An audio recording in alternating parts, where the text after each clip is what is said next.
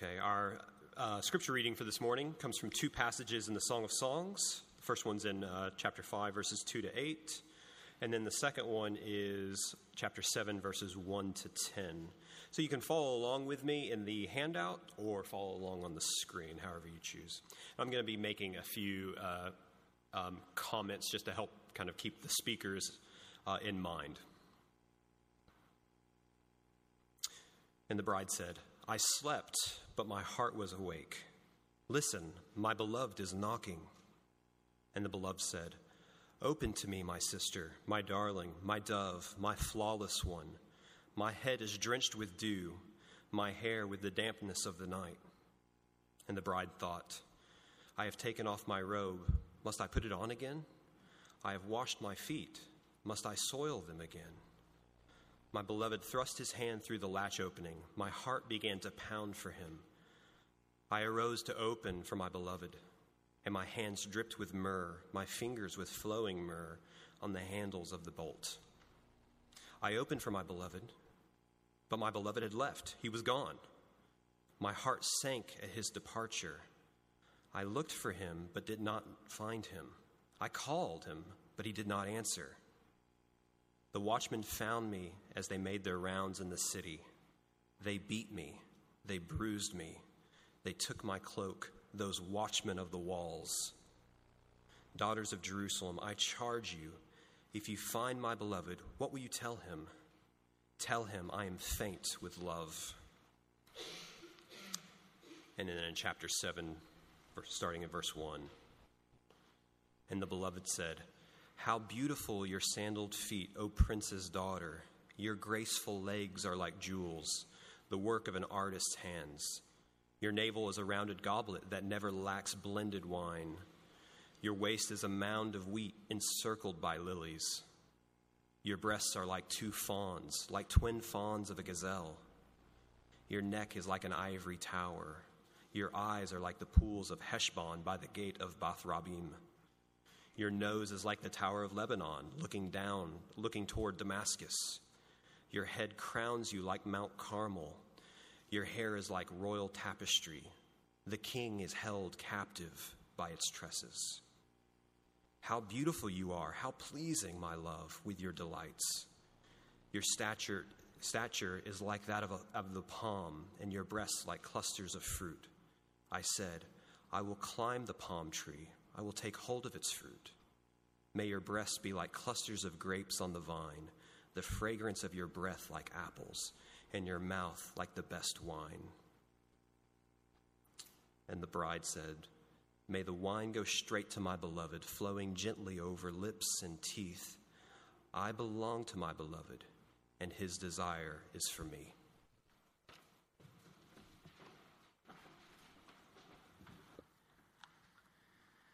Thanks, Luke. Uh, it's probably a good thing we had the kids sent out for that Bible reading. Uh, he does get a bit carried away, doesn't he? Um, good morning, everyone. My name's Cam Maxwell. Uh, if we haven't met, and uh, if we haven't met, I'd love to uh, say hello over morning tea a little bit later. I'm uh, one of the staff here. Can I invite you as well to keep open the Bible readings on the seats around you, or even better, actually, if you have an app or a Bible with you, to keep it open at Song of Songs chapter 5. We'll be looking at a few different parts of that as we go. Now, I don't really exactly remember how it came to be that we ended up with me taking us through this four week series on the Song of Songs. This is uh, week three of our four weeks. I'm hardly a sentimental romantic, and uh, my background as an engineer didn't really at all train me in romantic poetry.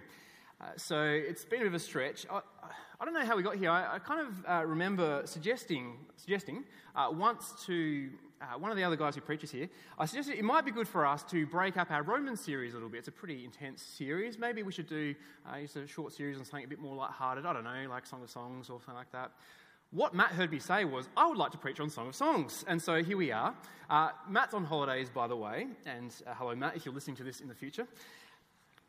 Of course, my memory is not infallible, and it's, uh, I'm not kind of saying my boss is wrong, uh, especially if he's listening in the future. Hello, Matt. Uh, it would be possible, I suppose, that in a moment of bravado, I said something like, Well, it sounds like a good challenge to take on. After all, uh, we do want to be a church where we preach and teach on the whole counsel of God, the whole Bible. Uh, we do believe what Paul says in his letter to Timothy that all scripture is God breathed, all scripture is God breathed and is useful for teaching, rebuking, correcting, and training in righteousness, so that uh, the servant of God may be thoroughly equipped for every good work. We believe that. Was that your first thought when you heard Song of Songs read today? Well, this is useful for training me in righteousness. I suspect uh, not for many of us. Uh, for myself, as I've worked on these sermons, my first thought is usually, what have I just read? And secondly, and how is that useful for our righteousness?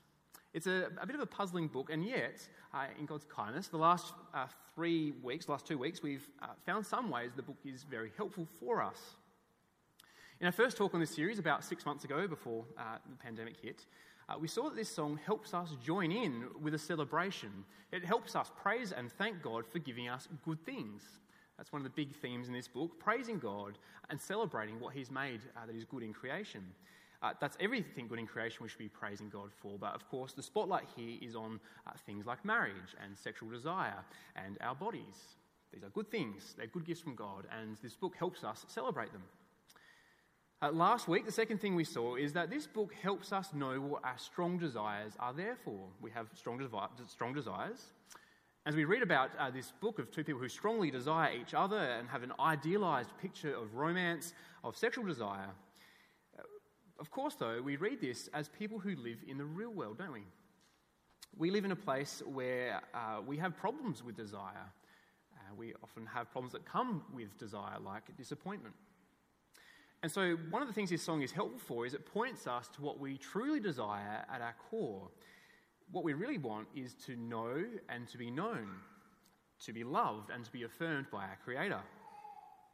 And this book helps us know that these are what our desires point us to, to that day we'll see Jesus face to face.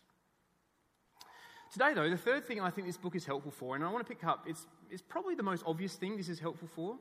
I think this book helps us to be wise in our relationships.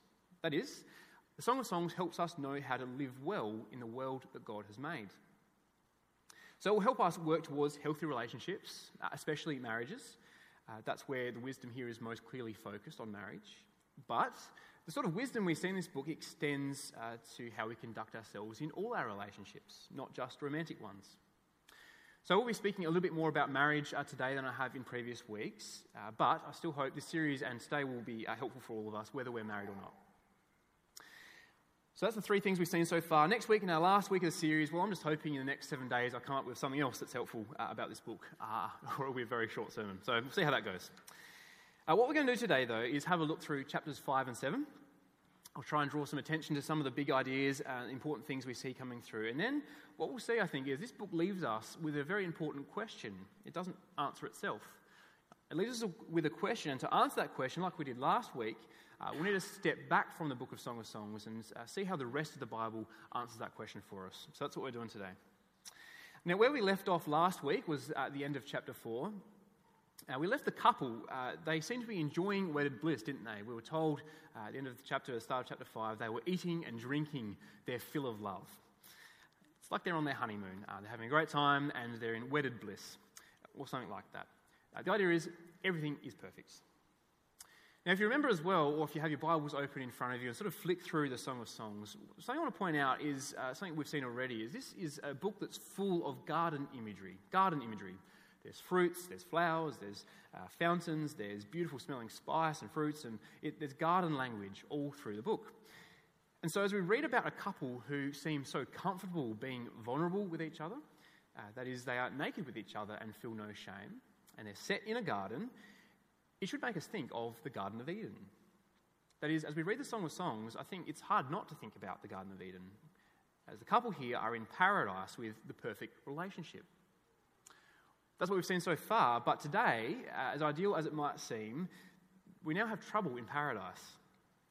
They have encountered some problems so far in, in our book, uh, but this time, instead of a problem that's external to them, that a problem they overcome together, this time the problem is relational. There's a breakdown of some sort.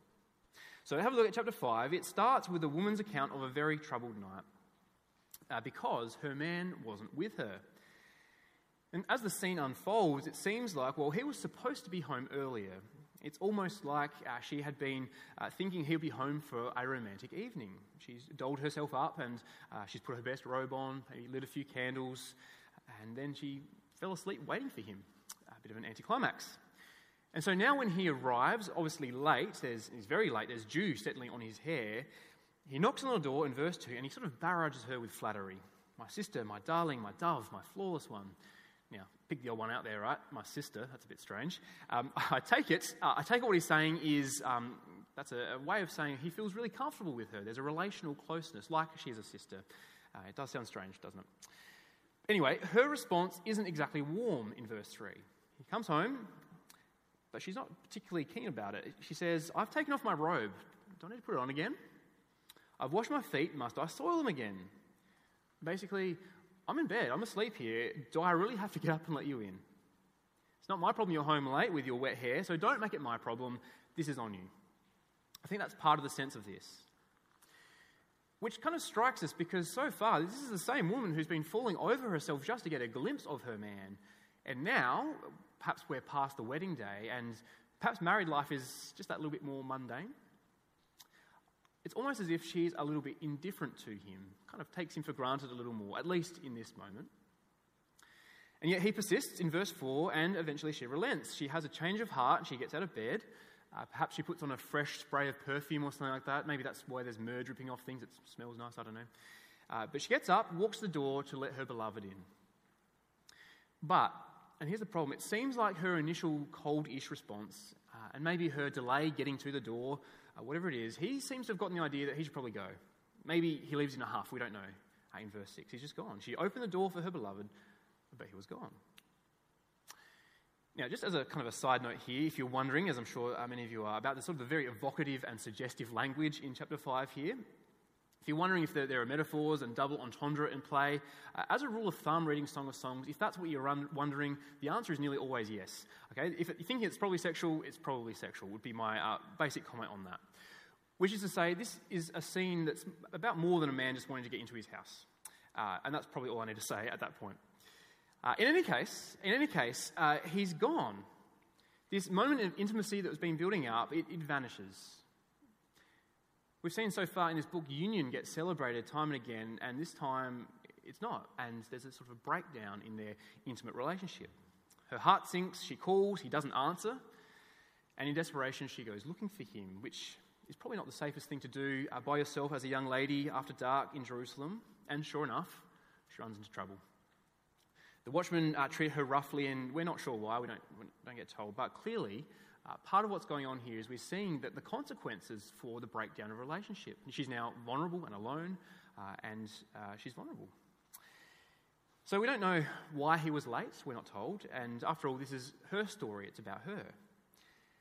But the, for the first time, I think we get a bit of a glimpse uh, that this is actually also a really normal couple. We see her indifference towards, towards him, Perhaps even, uh, you could say, her self interests above him and his interests. Like she didn't want to get out of bed for him.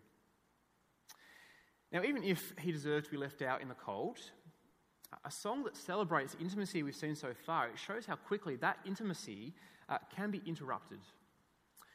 Intimacy can be interrupted by indifference in a relationship or uh, when a desire to focus on ourselves creeps in.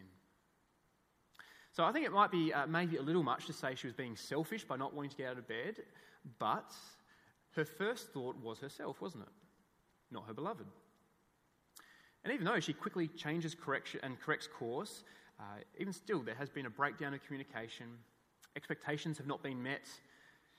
He disappears, he goes for a walk around the city or something like that. She gets very upset. Neither of them have their desires fulfilled. They're frustrated, and at least we know she is, and it's easy to imagine he is. And she finishes feeling faint with love. I think that's probably not in a good way. There's a, there's a real angst there, I think. Hope for our married people here today, that doesn't describe your most recent date night.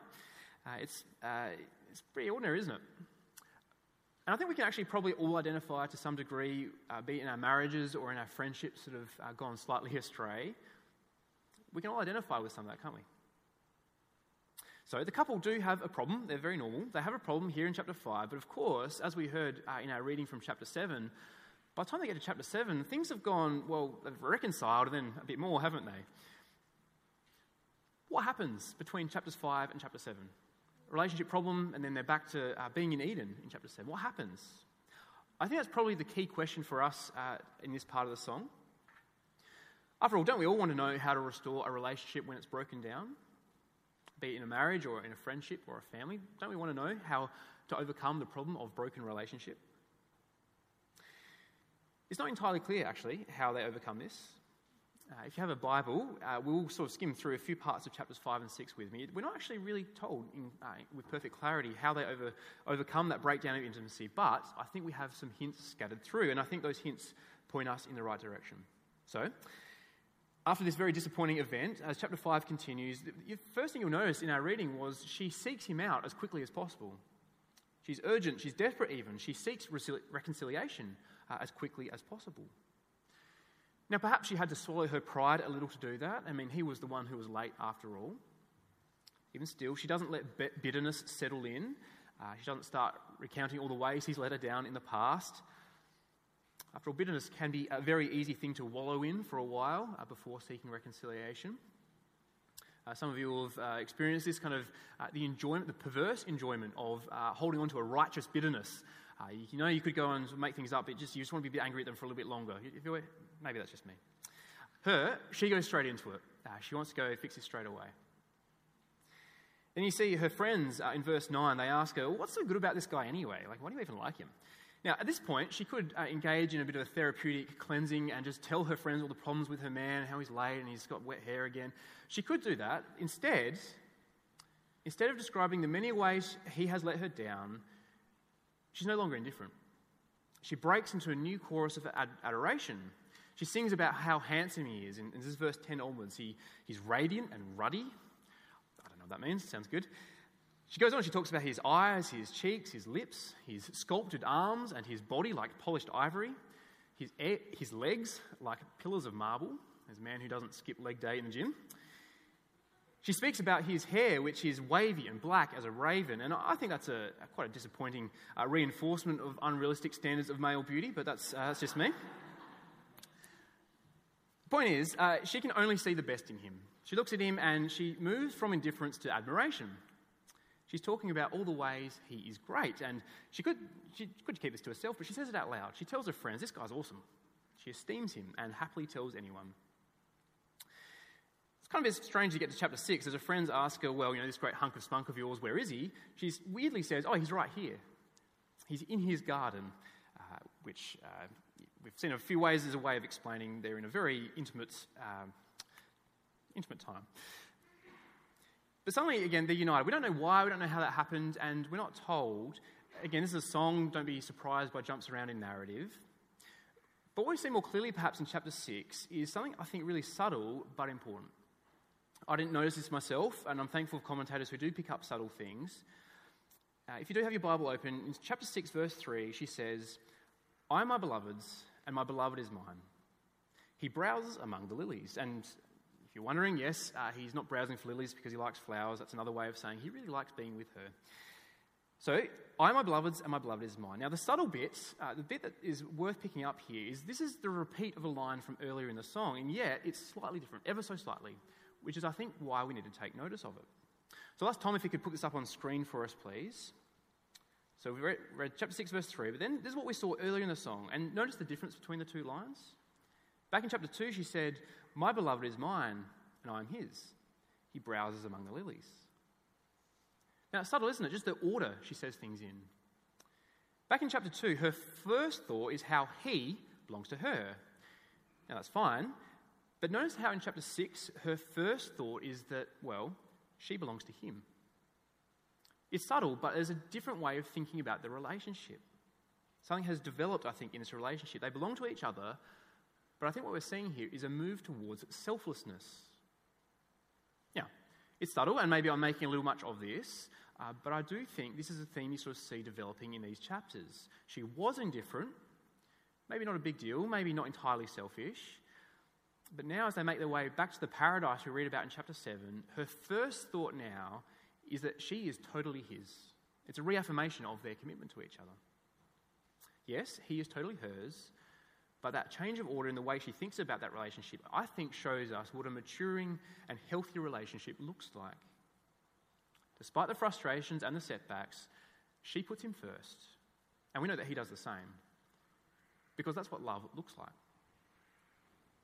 I think that kind of theme it continues and it grows in chapter 7, which is now the husband's turn to say how much he admires his wife. And my goodness, uh, as Luke was reading it, you sort of, uh, yeah, take a step back, don't you? It's probably the most intimate and uh, tender account of his admiration in this song as he admires all of her. But notice how often he tells her she is beautiful or graceful, she is a work of art. I mean, yes, she has a neck like an ivory tower. That's uh, perhaps a bit strange, verse 4. But when you think about it, uh, she needs a big, strong neck because she has a head like a mountain uh, and also a nose like a tower. So I guess you do need a fair bit of structural support to keep that all, all in place. My engineering time was not wasted. I gather this uh, sort of poetry, though, the idea is it's not uh, just transporting visual kind of ideas in. There are things that he's using here that's not just visual. Uh, what I'm saying is, I don't think he's saying, I love your massive nose and your colossal head, although if that's what he's saying, he's a brave man. Uh, commentators tell me that uh, the Tower of Lebanon is a tower that looks towards the enemy. It looks towards the enemy. Damascus is the capital of Syria, uh, the enemy of the day, and I think the image is there is of one is uh, being alert and ready, looking out for danger. It's more like a concept than something visual. A concept almost like, uh, yeah, the, the nose represents something about being alert, a symbol of courage against the dangers of the world. As if he's saying, uh, I love that nothing seems to fluster you. You take the world head on. Or something like that. I don't know. Mount Carmel apparently has a striking outline. It's uh, visible and stunning uh, next to the Mediterranean Sea. And so, again, he's not saying you have a massive head. Uh, it's that she's breathtaking, even from miles away, or something like that. Now, that's probably uh, as much explanation as I should be giving you about chapter 7, this part, as, uh, I mean, as you get to verses 7 and 8, hopefully you don't need me to talk about the clusters of fruit. You can fill in the blanks yourself there, I think. But after the setback of chapter 5, they're now back to where they need to be. Where they should be, sorry. Uh, perfectly intimate, naked before each other, and feeling no shame. We're back in Eden, aren't we? So let's just, just pause for a moment there and think about what this relationship has modeled for us about living wisely. For a start, it's clearly exclusive and committed. They belong to each other completely. And only to each other. This is not something casual, it's not something temporary, it's marriage. They're in it together.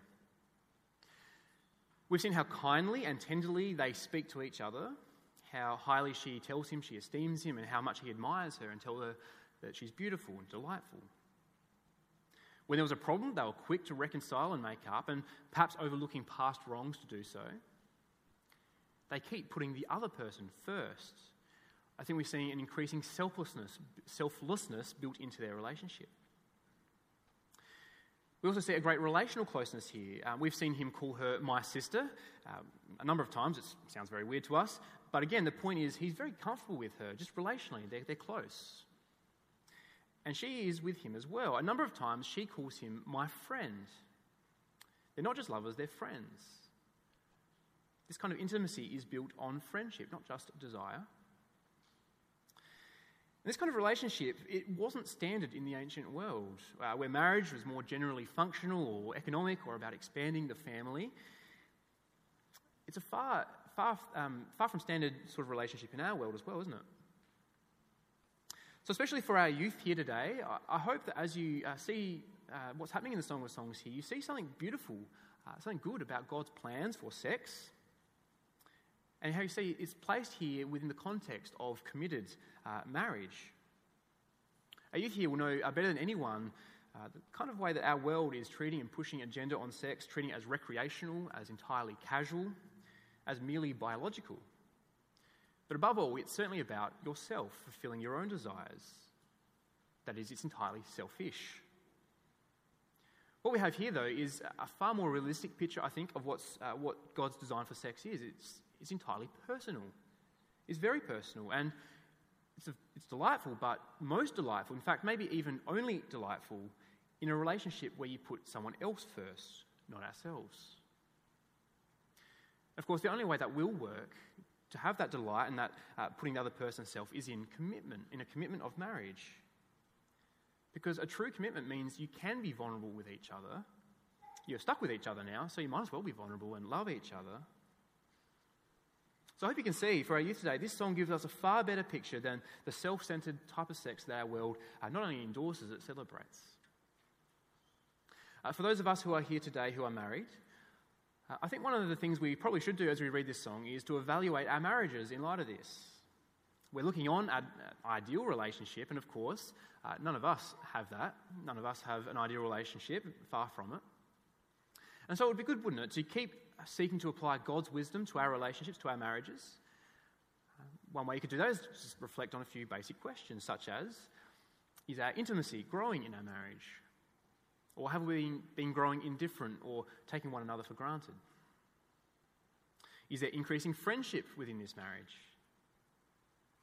Or for personal uh, kind of reflection, uh, how would your spouse score you out of 10 on how tenderly you have affirmed them this last week?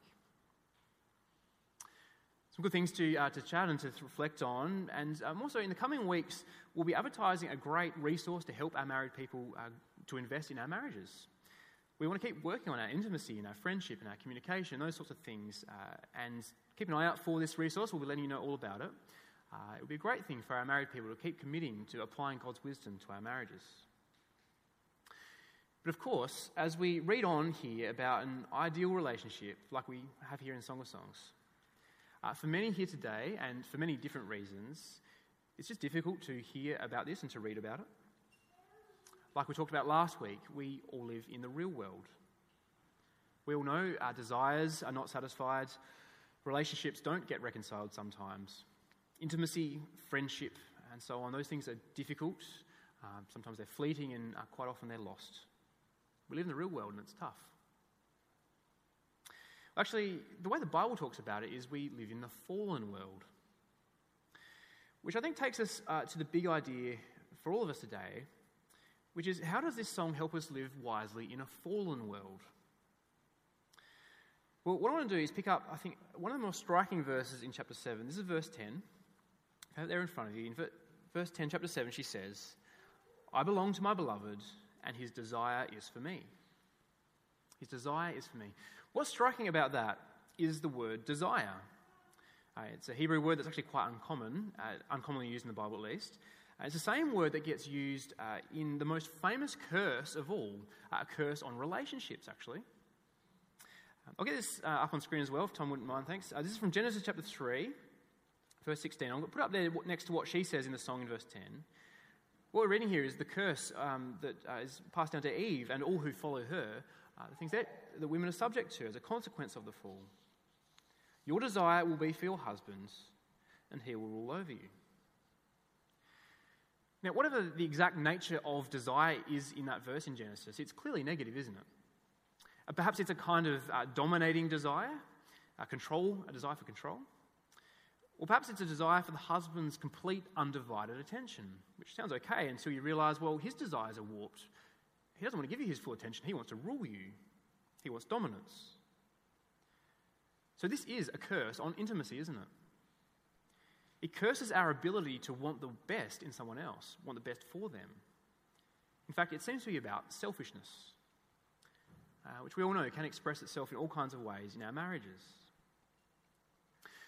But not just marriage, this is the root problem for all our relational problems, whether it be friends, family, people here at church. Uh, we're all tainted by this desire, the twisting of our desires uh, due to sin, due to our selfishness. See, our default setting in, includes the inability to truly give ourselves completely to someone else. We just want control. The curse, the punishment for rejecting God's order and His rule, well, that's the, co- the cause of so much pain and grief and frustration. Astoundingly, though, astoundingly, chapter 7 of the song, she says, Yes, I'm yours. And now he desires her. That's the reversal of that great curse from Genesis. Because here the desire is in the positive, isn't it? They desire to give themselves to each other, just like before the fall. So, whether we're married or not, whether our marriage is going well or not, surely the most important question we can ask at this point is how does that curse get undone?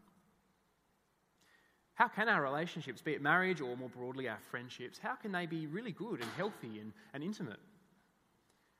How does this curse get reversed? How do you end up uh, saying what she does in chapter 7?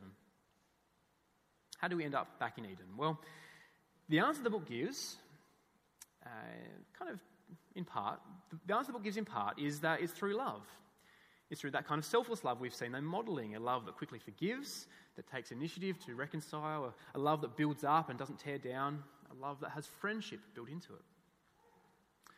But that's as far as the book goes.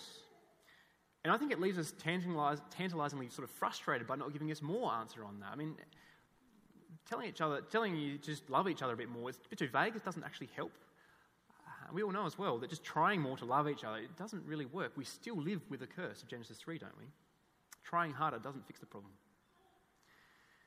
So, what we need to do with this book is, uh, is have that question front, in front of our mind, and then we step back and have a, a look at what the rest of the Bible has to say about it. Because the question that the Song of Songs raises, how do we fix the curse? The question it raises it has a surprising answer. We can't. And in fact, we don't. But God does. In fact, God has. Because the kind of love that's needed to break that curse can only come from God. Only He has a love that truly forgives, that moves towards reconciliation, not counting our past against us. God's love is one that builds up, it has friendship built into it, and of course, He has a love that is selfless. After all, that's the story of Jesus' love for his, pe- for his people, which is uh, why you have printed today on your uh, handout there uh, a passage from Ephesians chapter 5. At the heart of the good news about Jesus is God's love for his people. It's a selfless love, isn't it? You think about God himself taking on flesh, stepping into our world, experiencing all the pain and broken relationships that we put up with. I mean, Jesus lived with really selfish people. They hated him and actually killed him, didn't they? He lived with it all. And his death on the cross ultimately frees us from the curse of death and sin, and it frees us from the curse of Genesis 3. Ephesians 5 kind of unpacks this a little bit. The idea being, as we live under Jesus' rule and under his blessing, as we live with Jesus as Lord, that's actually how we move away from self- selfishness living with Jesus as Lord is how we can truly love other people. It's a good news that the song hints at, but what Ephesians 5 actually really unpacks and explains more for us. Now, you'd be glad to know uh, today is not the day for a whole second sermon on Ephesians chapter 5. Uh, I printed there for you to take away and, and read through the week. Uh, it'd be good to carefully read through and think and have a look at see uh, how Paul is applying the wisdom of the gospel to our relationships. How does Paul apply the wisdom of the gospel to our relationships? Because I'll put it to you that Ephesians 5, I think, is the layer we need to understand how the Song of Songs works. Because the song ultimately points us to the marriage between Christ and his church. For today, though, let me just uh, mention a couple of important things about Ephesians 5, uh, like how in verse 21, we are all urged to submit to one another uh, in the church out of reverence for Christ. Submission is the language of being selfless, not selfish. And we do that because we know that what Christ has done for us.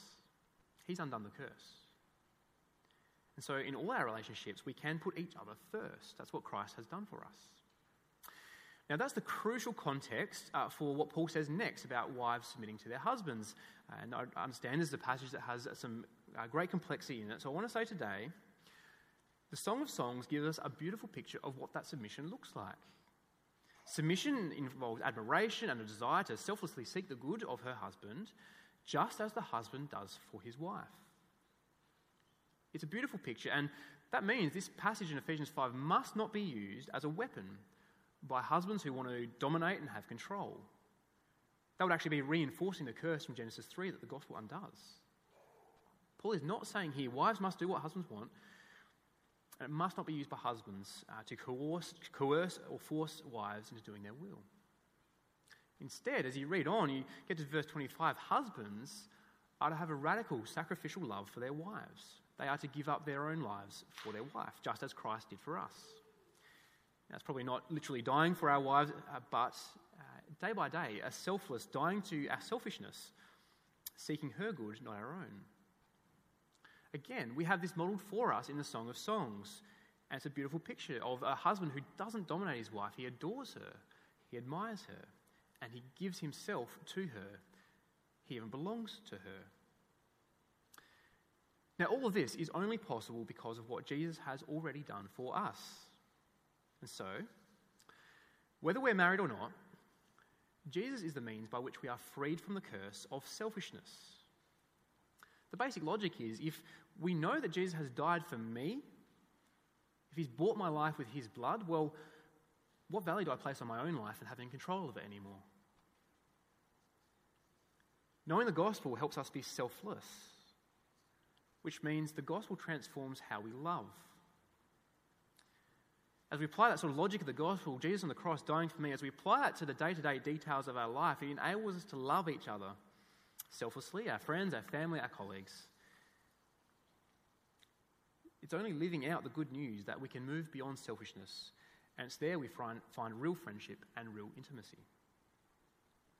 Now, if you're here today as someone who's exploring who Jesus is, maybe it's the first time you've come to church for a while, uh, and you're trying to work out what difference Jesus makes in, in your life, welcome. Uh, so great to have you with us. I suspect uh, having some relationship advice in the form of ancient romantic poetry wasn't what you're expecting this morning.